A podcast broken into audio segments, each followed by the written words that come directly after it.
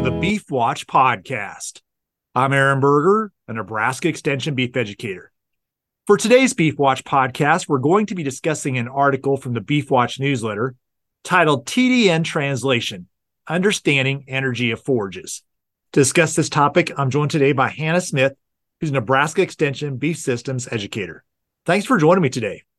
Thanks for having me, Aaron. Well, Hannah, as we record this podcast, we're sitting in a time of year where we're seeing a lot of harvested feed fed. And with that, there's really the importance of understanding the value of the energy in that feed. Walk through with us understanding what total digestible nutrients are and how we can use that information as we think about feeding cattle. Yeah, absolutely. So, we do a really good job of talking about protein in, in the cattle industry, especially when it comes to feeding cows. But then the next step in the next box we have to look at a lot of times is, is what does that energy component look like? And how do we find where that energy is coming from in our cattle diets? The best way when I work through a hay sample or or feed test results with anybody, you go to that feed test result and you look for what's what's labeled as TDN or total digestible nutrients. And it's really easy to interchange that with energy in cow diets. Now, that's not to say that it is it is a full picture of of what's going on. Trust me there's so much more science that even is above you know my head. But you know you start with that gross energy component of that feed stuff and then it breaks it down into whatever losses you have that uh, are more so for bodily function. But then ultimately like what is left of that that energy component is a function of tdn or total digestible nutrients and that's where our energy source is going to come from within our cows. And so thinking about what a cow needs to survive, protein and energy, and then, you know, we can dive farther into minerals, et cetera, in another day. But the bulk of that feed that we've really got to put in front of that cow a lot of times comes from the energy component. And, and that's why cows, you know, this is what gets down to the fact of why cows are so cool. They can take that bulk and that forage and and upcycle it into into a form that we as humans can use. And, and it gets back to just the the phenomenon of how cool ruminants can be and and, and the situations you can put them into that makes them uh, advantageous where where other industries might not thrive as well. And so thinking about how we translate that tdn value into what we're feeding cattle. So tdn typically comes through as a percent.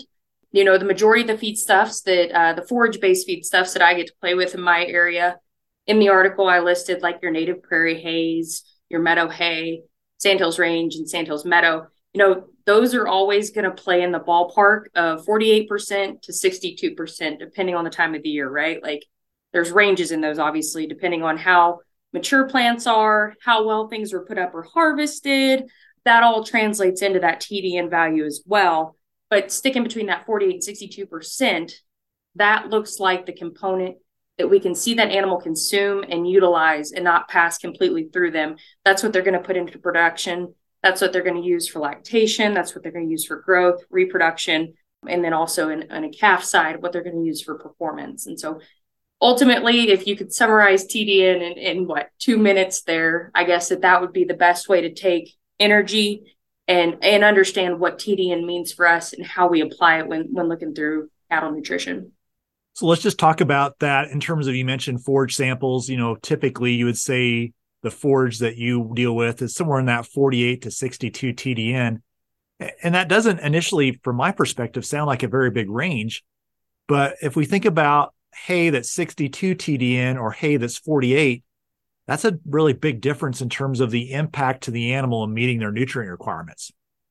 Yeah, absolutely. And there's there's two things I want to touch on with what you brought up. So I want to touch on with having a high enough quality of feed to make sure that we're meeting requirements, but I also want to touch on what does that look like when we can sometimes maybe limit that intake because we do have a high nutrient dense product. So so let's start with the first one of being concerned that you know it's maybe a lower quality forage and, and we see that TDN start to drop, let's say 50% or lower what we're running into there is uh, the the interaction between protein and intake is is part of that. You know, with if you uh, here's a plug for Dr. Mullenix. If you haven't had a chance, go back and listen to his protein podcast because he does a great job of explaining that at seven percent we see a huge drop off. You know, if you get below seven percent protein, a huge drop off in intakes, and it's just it starts to be that the quality that is related to that. So as your protein drops, typically your TDN drops because your plants tend to be maybe a little bit more mature.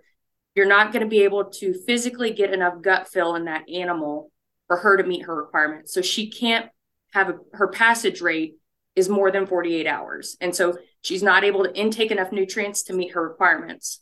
That's the first concern we have whenever you think about dropping below that 50% TDN or seeing those lower protein feedstuffs.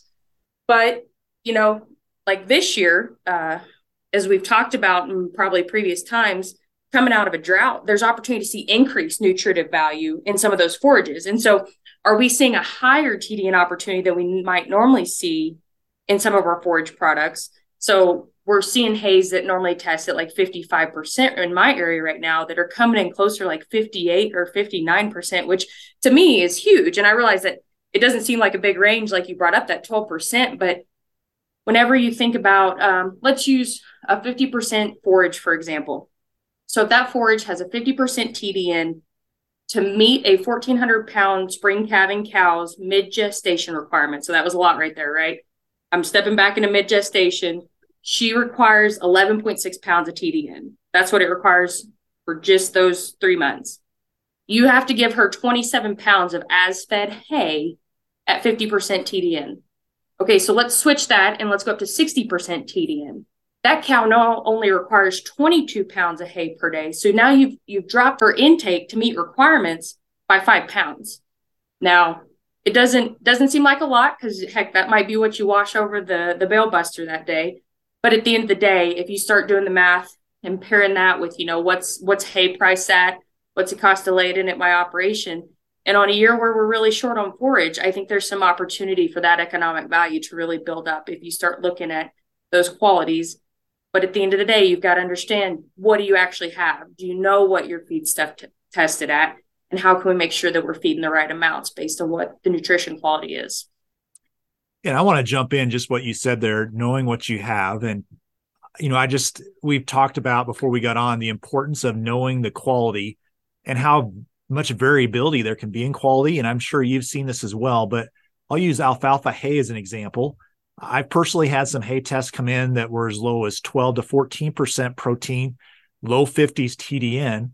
Then I've also had some alfalfa come in that, you know, was pushing 60 TDN and 25, 26% crude protein. So really wide ranges.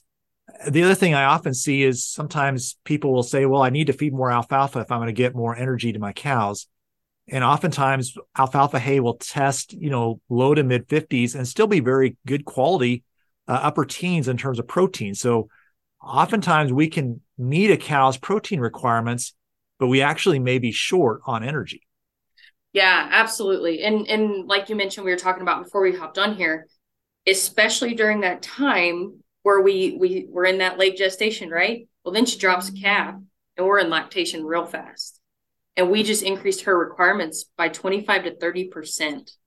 And so that big requirement jump comes from that TDN as well.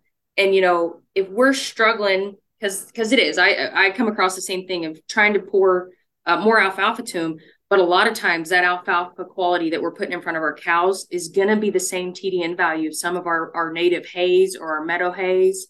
And so, where can we find some really higher quality TDN feedstuffs and you're going to find them more in some of your grain products. And so I know that that's not always the the fancy answer because nobody wants to go buy feed, right? Whenever feed prices are the way they are, but but what are what is our true supplementation value? Making sure that we check that protein box, right? Okay, great, we've got that done. But what's our if our next step is truly we've got to find a way to put more energy in front of that animal? What are some feedstuffs we can consider based on a dollar per pound of TDN delivered in front of that cow. And I think that's kind of what you're getting at, uh, Aaron, is that it's not always alfalfa and it's not always another forage. And I'm not saying forages aren't a good idea, but especially understanding what they test at or what are the other options that might not be a harvested forage.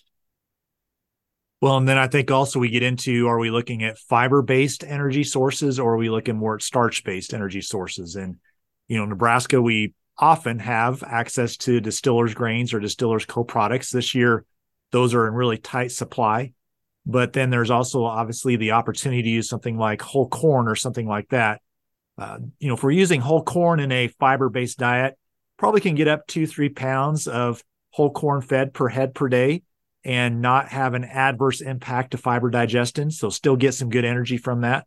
So that could be an option. If you're in a range based scenario, may not be a very good fit. Then you might need to look more at a a fiber based energy source like a distiller's cube, which again is high in protein but also high in energy. And that's one thing I often talk about with people. You know, a pound of distillers is often twice the protein and energy as a pound of alfalfa hay. And again, that's book that's book value. It gets us close. It's not uh, always that way, but that can help give some perspective as we think about pricing in and energy input. Yeah, no, that's huge. That's a great way to put it. That's some of the better tractor math I've heard recently. Um, whenever you want to think about that, because it's easy, especially you know if you've got corn sitting in the bin, you know that's an easy option, and I get that. And if that's what we need to work through, absolutely we can make that work. But but I do think if you're you're really trying to source or buy something, looking at both those options is is going to be your best bet. Well, Hannah, as we think about calving and we think about peak lactation, anything else you want to highlight thinking about the importance of meeting that cow's energy requirements? Yeah, absolutely. Those cows right now are are gonna whenever they drop that calf, they're working as hard as we can ever expect them to work, right? You know, prior to the breeding season. They're trying to bounce back as fast as they can. Uh, quite frankly, they've had some cold spells this year that um, that they've handled well, but you can see the impact as you drive through the country. Uh, there's there's been some impacts on that, and so making sure that we understand where our body condition score sits in our cows is going to be key, right? So, how do we make sure that those cows are set up for success and how do we manage them going forward? Thinking about how we can make sure that we're providing some of the highest quality nutrition that they'll see post calving that we're able to provide within resources, obviously. How can we make sure that we're putting some of our better quality forages in front of them post calving? Keep that in mind and checking those boxes in the right order.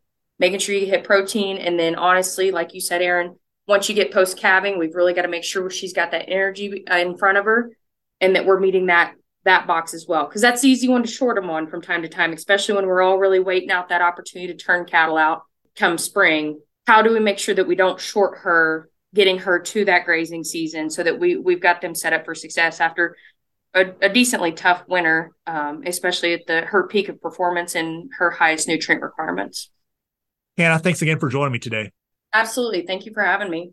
Well, for more information on the topic that was discussed in today's Beef Watch podcast, I would encourage you to visit the beef.unl.edu website. At the website, we have a lot of different resources on this topic.